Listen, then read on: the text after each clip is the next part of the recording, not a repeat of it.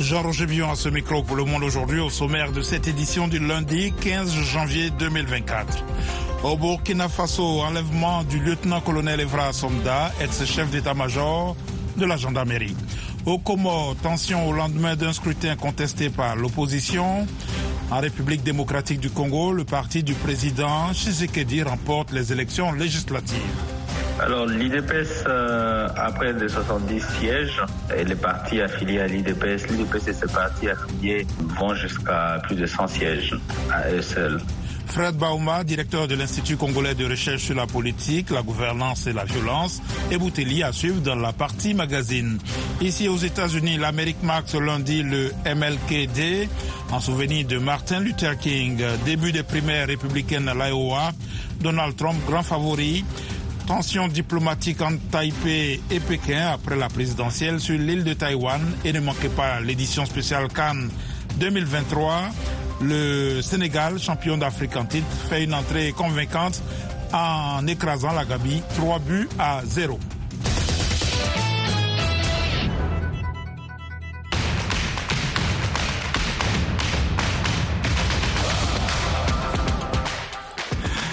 Bonjour à tous. Cannes 2023 en Côte d'Ivoire. Début réussi pour le champion en titre. Les Lions de la Teranga du Sénégal ont dominé 3-0 les Scorpions de la Gambie au stade Charles Conan Bani de Yamoussoukro. Le Cameroun fait en ce moment face à la Guinée. L'autre match de la poule C, le score est de 1 à 1 à la 67e minute de jeu. Un peu plus tard, à 20h temps universel, l'Algérie va débuter sa compétition devant l'Angola. Direction maintenant Abidjan pour retrouver nos envoyés spéciaux Yakuba Oudrago et Bakassi Koura pour le journal de la Cannes.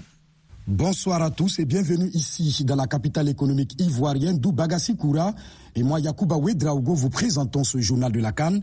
Cette 34e édition de la Coupe d'Afrique des Nations bat son plein depuis samedi entre la Côte d'Ivoire qui a bien entamé sa compétition, le Nigeria et l'Égypte accrochés d'entrée, le Ghana battu.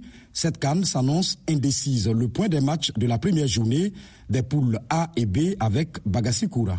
Oui, trois grosses sensations. Dimanche, les requins bleus du Cap Vert ont dévoré les Black Stars du Ghana, quatre fois champions d'Afrique, deux buts à un.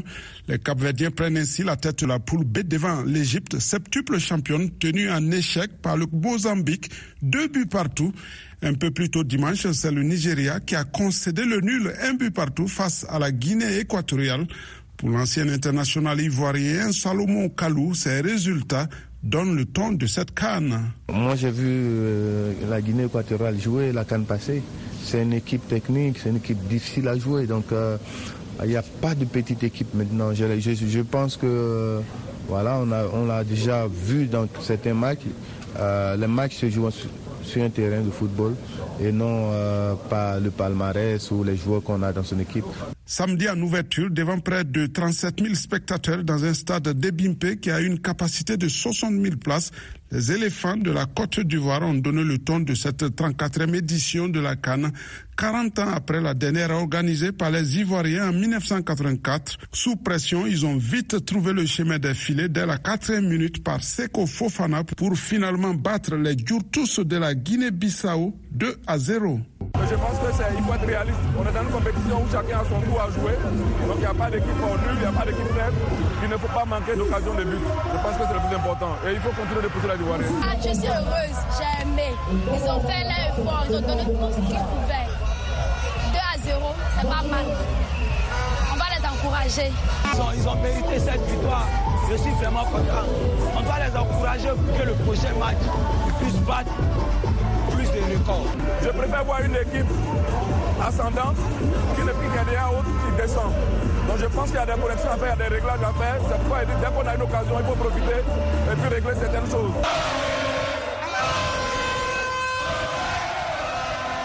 Parmi les invités au stade d'Ebimpe, l'ambassadeur des États-Unis en Côte d'Ivoire, Jessica Davis Barr. C'était extraordinaire. C'était extraordinaire pour moi et pour toute notre équipe ici à l'ambassade des États-Unis euh, et aussi pour tous les Américains pour euh, connaître la Côte d'Ivoire, pour connaître la Cannes, pour connaître l'Afrique.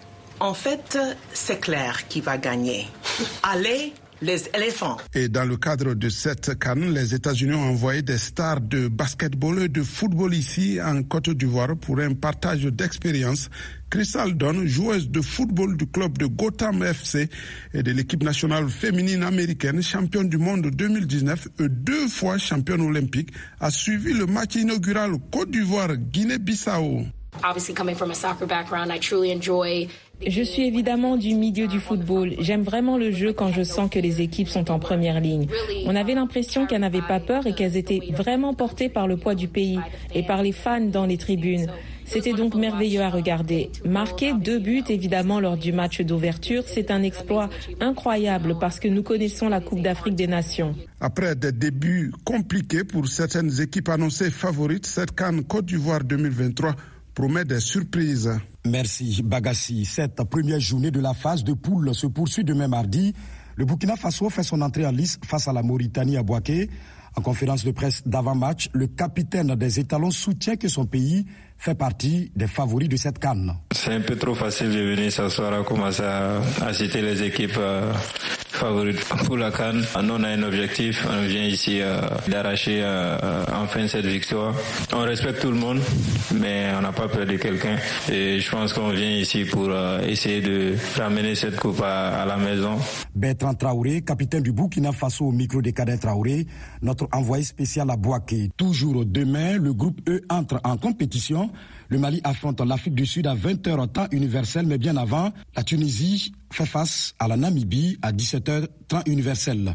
C'est la fin de ce journal de la Cannes. Merci à vous de l'avoir suivi. Yakuba Ouidraougo, Bagassi Koura, Abidjan, pour VOA Afrique. Et Cameroun-Guinée, le duel se poursuit au stade Konambani de Yamoussoukro à la 74e minute de jeu. Le score est toujours de 1 à 1. Restez sur VO Afrique. Bonsoir à tous, Jean-Roger Bion en direct de Washington pour vous présenter le reste de l'actualité en Afrique et dans le monde. L'ex-chef d'état-major de la gendarmerie du Burkina Faso, le lieutenant-colonel Evra Somda, a été enlevé dimanche à son domicile de Ouagadougou par des individus armés selon une source proche de l'officier. Les précisions avec Delidico. Ils ont bouclé le quartier, encerclé son domicile avant de procéder à son arrestation, a déclaré une source sécuritaire proche d'Evrard Sonda, l'ex-chef d'état-major de la gendarmerie. On ne sait pas s'il s'agit d'une arrestation sur ordre des autorités militaires ou judiciaires ou s'il s'agit d'un énième enlèvement, a ajouté une autre source. Cette même source a précisé qu'il n'a opposé aucune résistance et a suivi les hommes venus le chercher pour l'emmener vers une destination inconnue. Limogé en octobre après l'interpellation de quatre officiers, dont deux de ses anciens proches collaborateurs, soupçonnés d'être impliqués dans un complot contre la sûreté de l'État, le lieutenant-colonel Évrard Sonda ne quittait presque plus son domicile selon ses proches. Plusieurs cas d'enlèvement ont été rapportés ces derniers mois par des sources locales à Ouagadougou. Fin décembre, Ablassé Ouedraogo, ancien ministre burkinabé des Affaires étrangères, a été enlevé par des individus disant appartenir à la police nationale selon son parti politique, le Faso autrement.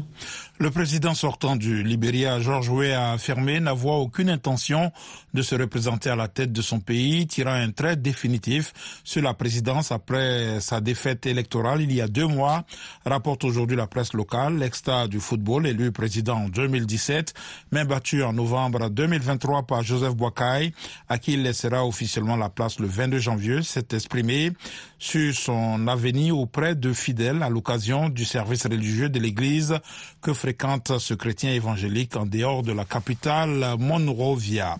Les Comoriens ont voté dimanche lors de l'élection présidentielle. Le président sortant Azali Assoumani se disant confiant dans sa victoire. L'opposition, elle, dénonce des fraudes électorales. Le point avec Rosine Monezero. Plusieurs personnalités de l'opposition de l'archipel de l'océan Indien avaient exhorté les électeurs à boycotter le scrutin dans lequel cinq candidats se présentaient contre M. Assoumani, âgé de 65 ans.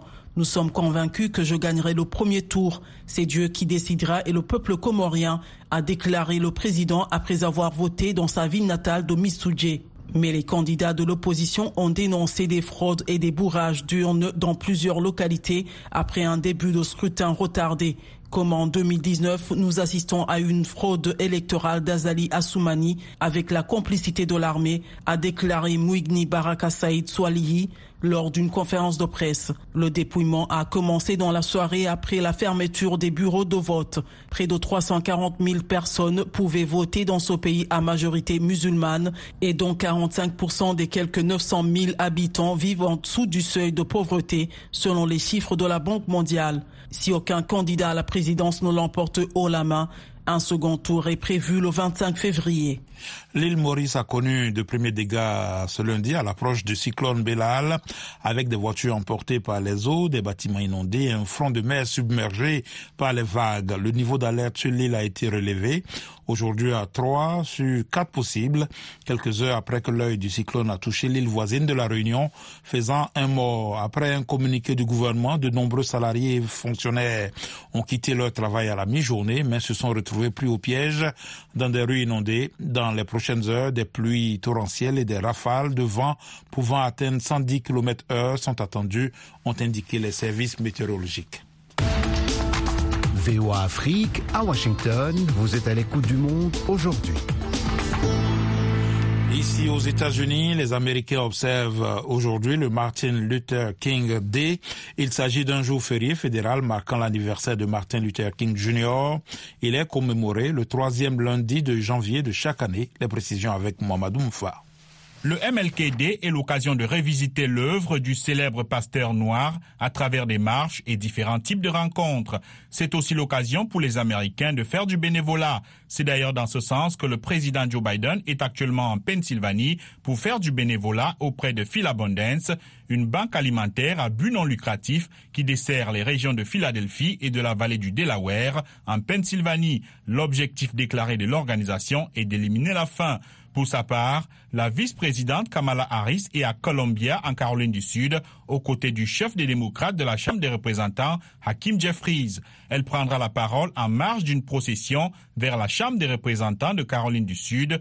En cette année électorale, elle devrait, selon son cabinet, s'appuyer sur l'héritage de Martin Luther King, icône des droits civiques pour convaincre les électeurs afro-américains de rejoindre les démocrates pour remporter les élections de 2024. Pour rappel, Martin Luther King, prix Nobel de la paix en 1964, avait été assassiné en 1968 à Memphis, dans le Tennessee. Pasteur baptiste, il aura été un militant non violent du mouvement américain des droits civiques et fervent militant pour la paix et contre la pauvreté. Le président élu de Taïwan, euh, Lai Ching-te, remercie les États-Unis pour leur soutien lors d'une rencontre ce lundi avec une délégation américaine. Pékin a réagi immédiatement pour s'opposer à tout échange officiel entre Taipei et Washington. Eric Manirakiza. Je suis reconnaissant envers les États-Unis pour leur soutien fort à la démocratie taïwanaise, a déclaré Lai Ching-te deux jours après son élection. Nous sommes ici pour vous adresser ainsi qu'au peuple taïwanais nos félicitations pour les élections présidentielles et législatives, a déclaré l'ancien conseiller à la sécurité nationale Stephen Hadley. Un peu plus tôt, la délégation américaine présentée comme informelle avait rencontré la présidente sortante qui a salué une visite très significative. En réaction, Pékin s'est dit fermement opposé à tout contact officiel entre Taïwan et les États-Unis de quelque manière que ce soit et sous quelque prétexte que ce soit. En 2016, Washington avait déjà envoyé une délégation informelle à Taïwan après un scrutin présidentiel. Lai Ching-te, 64 ans, prendra ses fonctions le 20 mai aux côtés de sa vice-présidente Xiao Bikin, ancienne représentante de Taipei à Washington. Promettant d'être du côté de la démocratie, le président élu prévoit aussi de poursuivre les échanges et la coopération avec la Chine le premier partenaire commercial de Taïwan. Vous suivez VO Afrique dans un instant la page magazine de cette session d'information.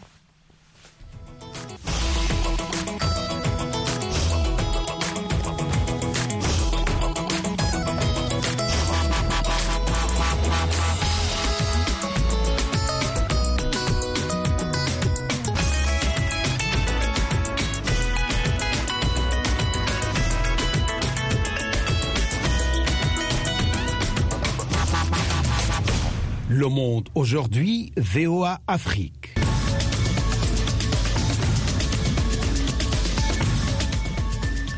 Vous êtes à l'écoute du monde aujourd'hui sur VOA Afrique. Jean-Roger Billon de retour avec vous pour les dossiers du jour.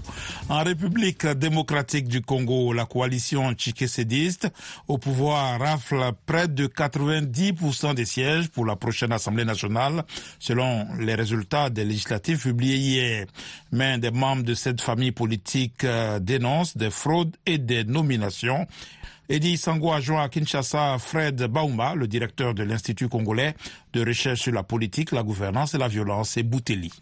Le plus grand constat, évidemment, c'est que l'Union sacrée a raflé une très large majorité avec euh, plus de 400 élus qui, euh, qui appartiennent à, l'Union sacrée. Euh, Jusque-là, il semble que l'opposition ou le parti qui s'était inscrit comme euh, membre de l'opposition n'ont obtenu, selon le chef de la CENI, que près de, de 30 élus. Alors ces résultats sont partiels évidemment et devront être confirmés par la Cour constitutionnelle, mais ça permet, ça confirme un peu la tendance qu'on observait d'une grande majorité par la coalition au pouvoir. Donc ça veut dire que la prochaine Assemblée nationale sera entièrement dominée par l'Union sacrée et surtout par l'UDPS qui a combien de, de sièges déjà? Alors, l'IDPS, euh, après les 70 sièges, et les partis affiliés à l'IDPS, l'IDPS et ses partis affiliés vont jusqu'à plus de 100 sièges à eux seuls. Mm. Donc, c'est euh, la coalition ou le parti le plus important de, de l'Union sacrée.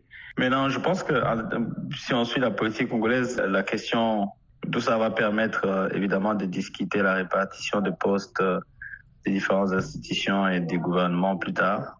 Et évidemment, je pense que l'IDPS va euh, devoir peser lourd, mais euh, à côté de l'IDPS, on voit quand même un retour euh, de l'INC qui, euh, qui sont avec beaucoup de députés. L'UNC, l'Union, l'Union pour la nation congolaise de Vital Kamere. Pour la nation congolaise de Vital Kamere. On voit l'AFDC de Bahati qui, qui sans surprise, a récolté également euh, beaucoup de, de, députés, mais on voit aussi surtout des nouveaux partis politiques euh, qui euh, arrivent à engager des voix, beaucoup de, beaucoup de députés. C'est comme euh, la VRP de Mouindo Nzangi, qui est un parti assez jeune, mais qui... Mais, mais, le, euh, mais le, le, beaucoup de partis et même d'indépendants ont été éliminés, même s'ils ont eu beaucoup de voix, à cause du seuil de représentativité quand même. Oui, alors il y a les, les seuils qui étaient fixés à 1% n'a pas été atteint. Certains partis même qui, qui voient des grands noms de la politique congolaise ne pas être représentés. C'est le cas notamment des, du parti de Délicie Sanga ou bien le parti de Matata qui n'a pas non plus, l'ancien premier ministre Matata Pogno qui n'a pas atteint l'essai selon la, la commission électorale. Je pense qu'il y a finalement beaucoup de questions qui devront se poser après ces élections sur les types de réformes à faire, d'une part pour permettre à clarifier comment le paysage politique s'est défini, Fred Bauma, directeur de l'Institut congolais de recherche sur la politique, la gouvernance et la violence, et Bouteli. On reste en RDC. Le fleuve Congo a quitté son lit, occasionnant beaucoup de dégâts. Le centre météorologique vient de déclarer que les eaux commencent à baisser. Au micro d'Antoine Bolamba, le ministre des Affaires humanitaires et de la Solidarité nationale, Modeste Moutinga, fait l'état des lieux et annonce des mesures prises par le gouvernement pour venir en aide aux sinistrés. L'état des lieux est une catastrophe euh, qui n'a pas de, de, précédent.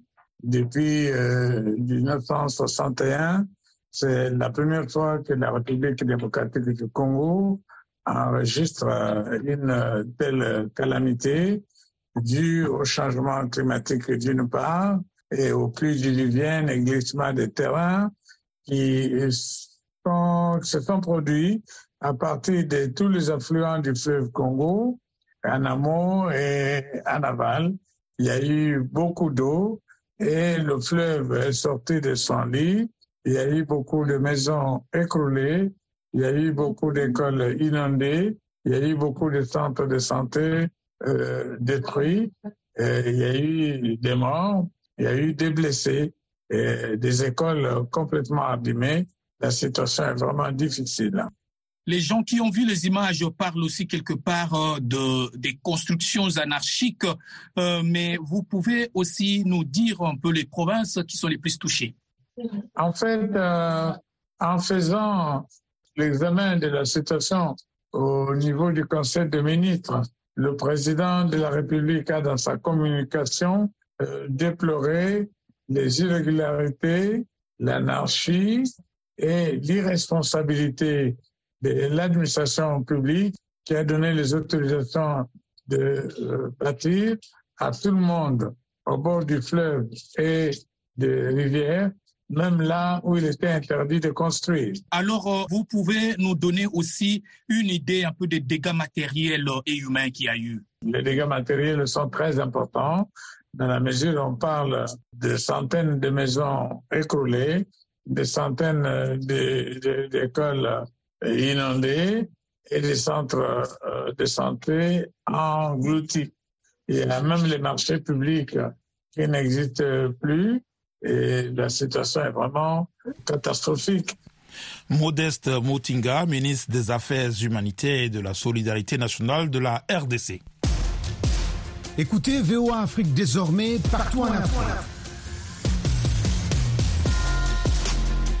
Retrouvez toutes vos émissions préférées sur la chaîne 555 de Canal dans tous les pays francophones. Vous pouvez également nous suivre dans une trentaine d'autres pays africains, du Nigeria au Zimbabwe, en passant par le Ghana, le Kenya, la Tanzanie et la Zambie.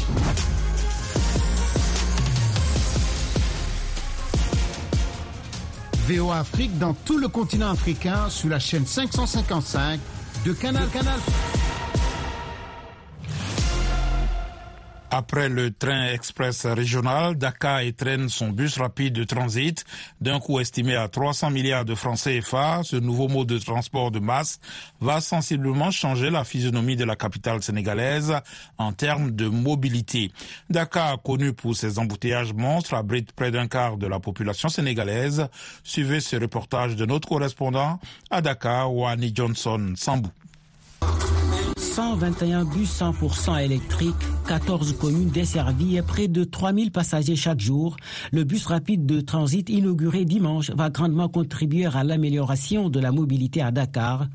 Une véritable révolution dont se réjouissent les habitants de la capitale sénégalaise. La circulation est un véritable casse-tête à Dakar. Les routes sont étroites, c'est pourquoi le BRT va changer beaucoup de choses. Il va rendre la circulation beaucoup plus fluide parce qu'on perd énormément de temps dans les embouteillages.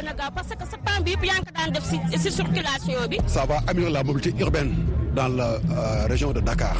Parce que vraiment, euh, on avait des problèmes de déplacement en quittant la pour venir à Dakar ou bien pour quitter Dakar vers la banlieue. Donc je crois bien ces deux grands projets structurants de son Excellence euh, le président Macky Sall va forcément avoir un impact social sur la population de Dakar.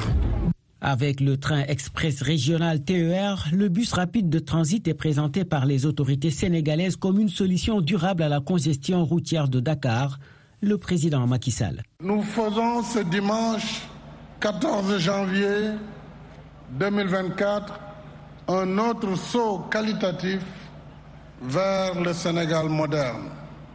À l'image du TR, le BRT nous conforte dans la nouvelle ère de révolution des transports de masse qui règle les difficultés d'aujourd'hui et anticipe sur les problèmes de demain d'un coût estimé à 300 milliards de francs CFA que certains critiques du pouvoir estiment trop cher, le BRT s'inscrit dans les projets du gouvernement sénégalais de doter Dakar d'un réseau de transport collectif de qualité. Wahani Johnson Sambou Dakar pour VOA Afrique.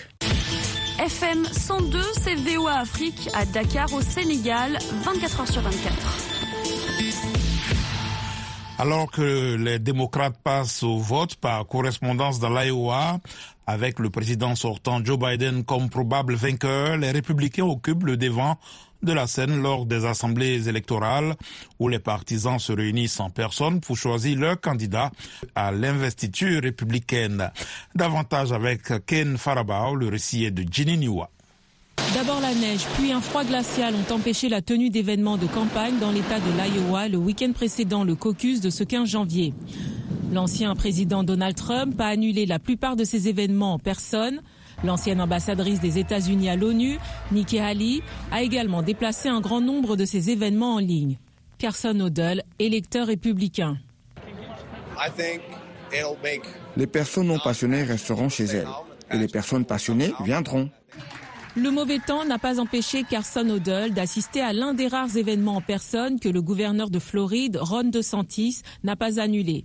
Cheryl Whiteside a également bravé la tempête de neige pour écouter le discours de campagne de DeSantis. Au début, ce n'était pas si terrible. Je ne sais pas, nous sommes tellement habitués à cela. Madame Whiteside, qui préside un groupe républicain local, explique qu'il est important pour elle d'assister physiquement à un événement parce qu'elle ne sait toujours pas qui soutenir ce lundi soir lors des assemblées électorales. Je ne le saurai probablement pas avant ce soir.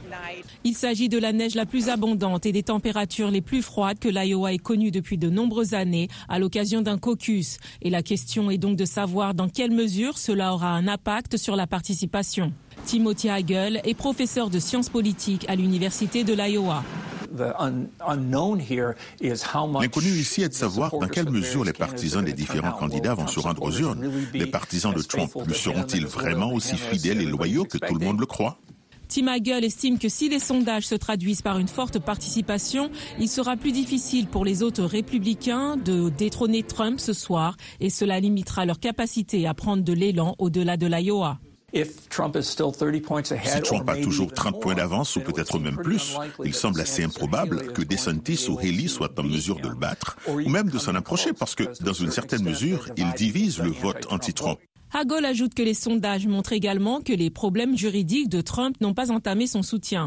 Il a été inculpé de quatre endroits différents. Il a un procès civil en cours à New York. Il a un procès en diffamation en cours là-bas aussi. Des États essaient de l'exclure du scrutin.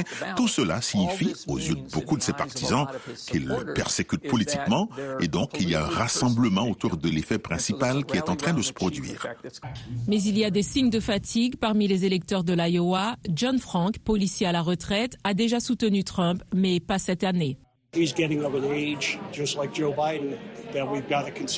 prend de l'âge, tout comme Joe Biden, et nous devons en tenir compte. Et il n'a jamais appris au cours de sa vie, en particulier de sa vie politique, à se taire. Frank dit qu'il va voter pour DeSantis. D'aucuns estiment que la participation est essentielle alors que les électeurs républicains de l'Iowa se réunissent ce lundi en personne pour voter pour le candidat de leur choix. Salut les amis, ici Roger Montou de VOA Afrique. Téléchargez et partagez l'application RM Show VOA. Vous allez pouvoir nous suivre en direct sans problème. Vous serez aussi en mesure de suivre des émissions manquées et nous appeler, participer en live en direct sur notre application RM Show VOA. Vous pouvez trouver l'application dans votre Google Play. Cherchez tout simplement RM Show VOA. Merci infiniment de rester connecté avec RM Show sur l'application Google Play RM Show VOA. Et partagez l'application pour rester scotché à nous suivre chaque jour entre 20h à 21h temps universel. Rappelez-vous que RM Show, c'est chaque jour à 20h temps universel sur VO Afrique et je vous dis comme d'hab, job bless, peace Africa.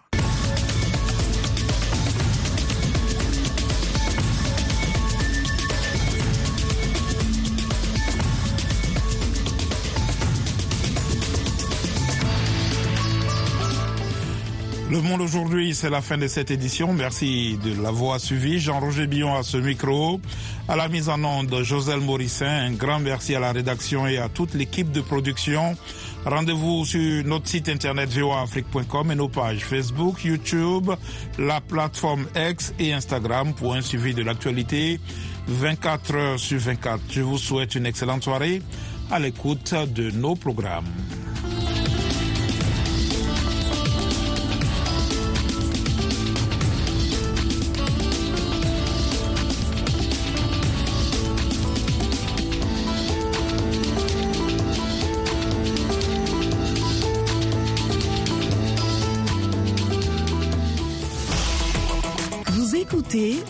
Le Monde aujourd'hui, diffusé partout en Afrique francophone. Anjamena sur 93.1 FM. Clédou FM Bamako. Raga FM Goma, 96.5 Fraternité FM Paracou Bénin et bien d'autres encore, sans oublier sur ondes courtes. Le monde aujourd'hui sur VOA